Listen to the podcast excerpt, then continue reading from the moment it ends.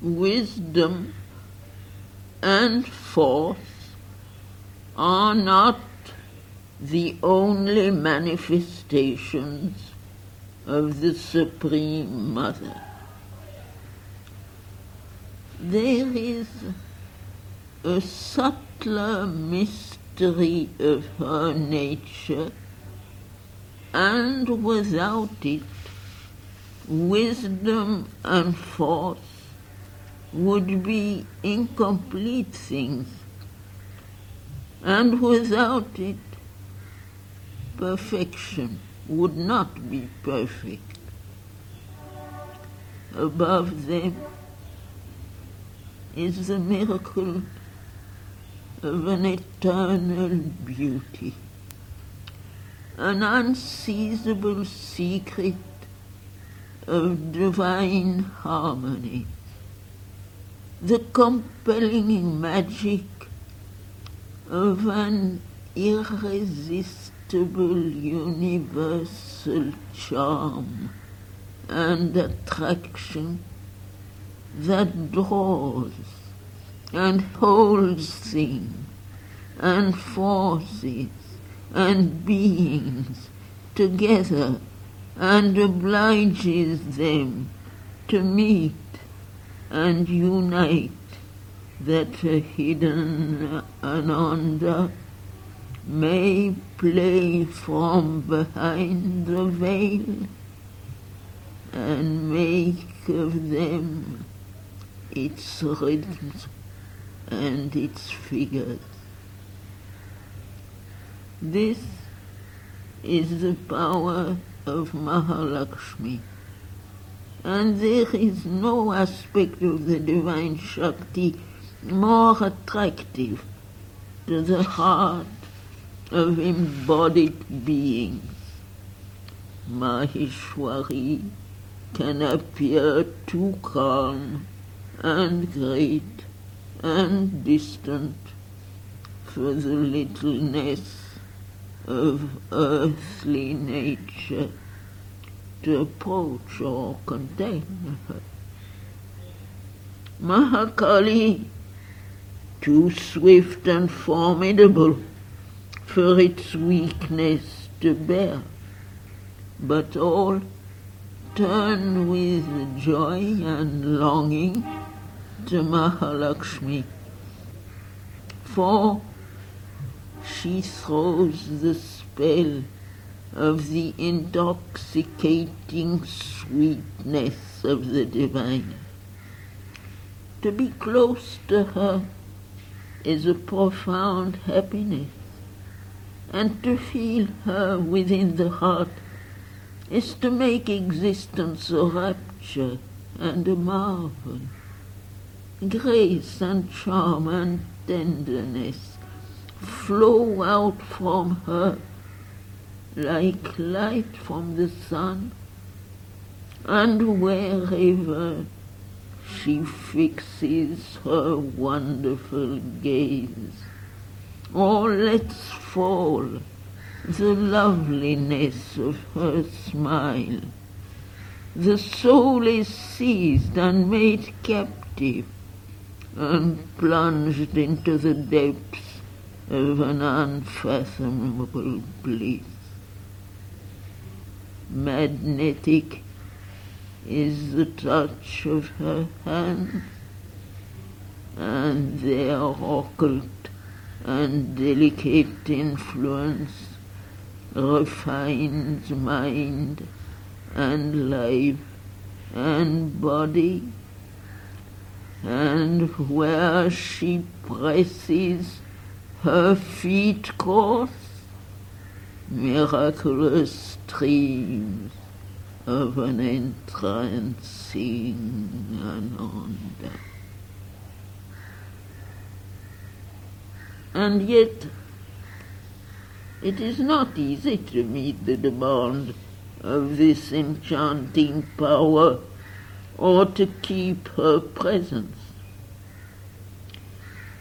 Harmony and beauty of the mind and soul, harmony and beauty of the thoughts and feelings, harmony and beauty in every outward action and movement, harmony and beauty of the life and surroundings.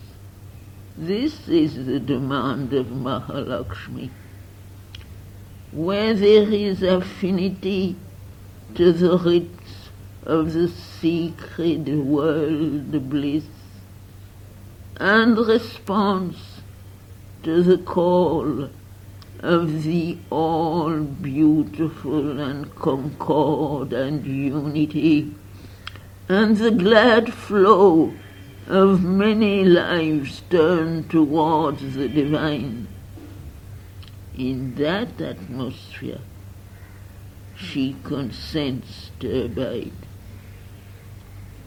But all that is ugly and mean and base, all that is poor and sordid and squalid, all that is brutal and coarse, repels her advent. Where love and beauty are not, or are reluctant to be born, she does not come. Where they are mixed and disfigured with baser things, she turns soon to depart, or cares little to pour her riches. If she finds herself in men's heart, surrounded with selfishness and hatred and jealousy and malignance and envy and strife, if treachery and greed and ingratitude are mixed in the sacred chalice, if grossness of passion and refined desire degrade devotion, in such hearts the gracious and beautiful goddess will not linger. A divine disgust seizes upon her, and she withdraws. For she is not one who insists or strives. Or, veiling her face, she waits for this bitter and poisonous devil stuff to be rejected and disappear before she will found anew a happy influence. Ascetic bareness and harshness are not pleasing to her, nor the suppression of the heart's deeper emotions and the rigid repression of the soul's and the life's parts of beauty. For it is through love and beauty that she lays on men the yoke of the divine. Life is turned in her supreme creation into a rich work of celestial art and all existence into poem of sacred delight.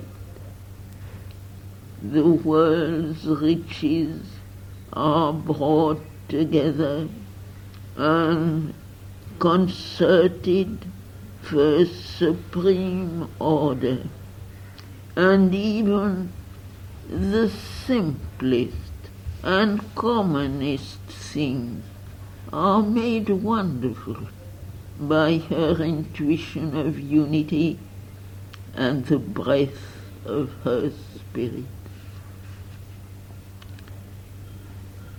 Admitted to the heart, she lifts wisdom to pinnacles of wonder and reveals to it the mystic secrets of the ecstasy that surpasses all knowledge, meets devotion with the passionate attraction of the divine, teaches the strength and force, the written that keeps the might of their harmonious and in measure, and casts on perfection the charm that makes it endure